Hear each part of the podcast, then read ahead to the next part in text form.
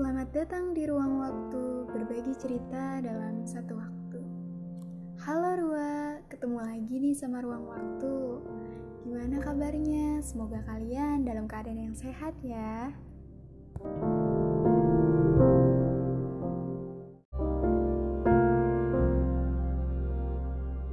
Akhir-akhir ini pasti kita sering banget nih nemuin konten-konten atau postingan-postingan yang berbagi ke sesama, baik itu sedekah maupun postingan tentang sedang beribadah. Menurut ruang waktu, ini pembahasan yang cukup menarik ya, karena terdapat pro dan kontra di dalamnya. Apa sih yang menarik dari konten-konten itu atau postingan-postingan itu? Menurut ruang waktu, menariknya adalah ketika komenan-komenan dari netizen bilang bahwa ngapain sih ibadah itu dipamerin? Atau ngapain sih sedekah atau berbagi itu dipamerin? Wah pamer banget sih. Atau wah ria banget sih gitu. Ria ibadah ria bersedekah. Wah kalau menurut ruang waktu itu menarik ya. Karena kita bisa ngambil sisi positif dari konten-konten tersebut. Memang apa sih sisi positifnya Nah, menurut ruang waktu, yang pertama yaitu kita harus berprasangka baik dulu kepada mereka-mereka yang membuat konten-konten atau postingan-postingan seperti itu. Berprasangka baik seperti apa sih? Nah, berprasangka baiknya niat mereka membuat postingan atau membuat konten itu memangnya ada yang tahu? Kan tidak ada.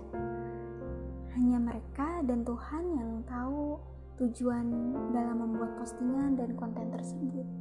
Jadi, ya anggap saja bahwa mereka itu memotivasi kita atau sedang memberitahu bahwa masih banyak loh lingkungan di luar sana yang orang-orangnya membutuhkan.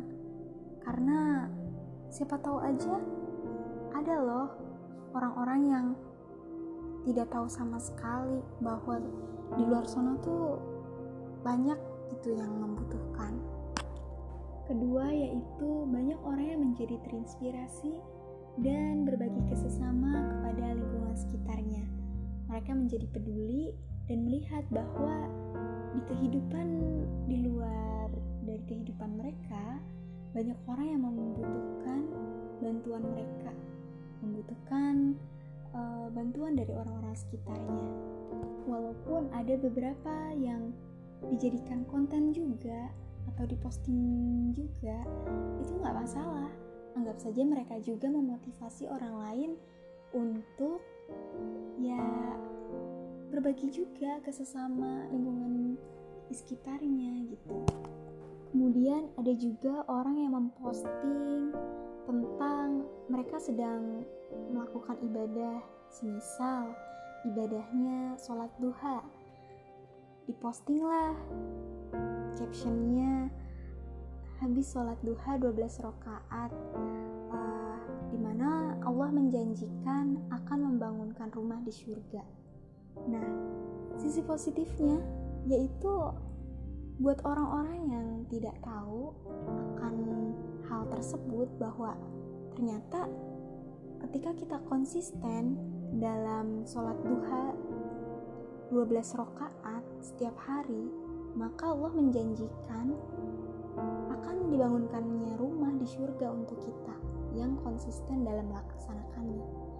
Itu kan memotivasi banget kan? Itu kan positif banget kan?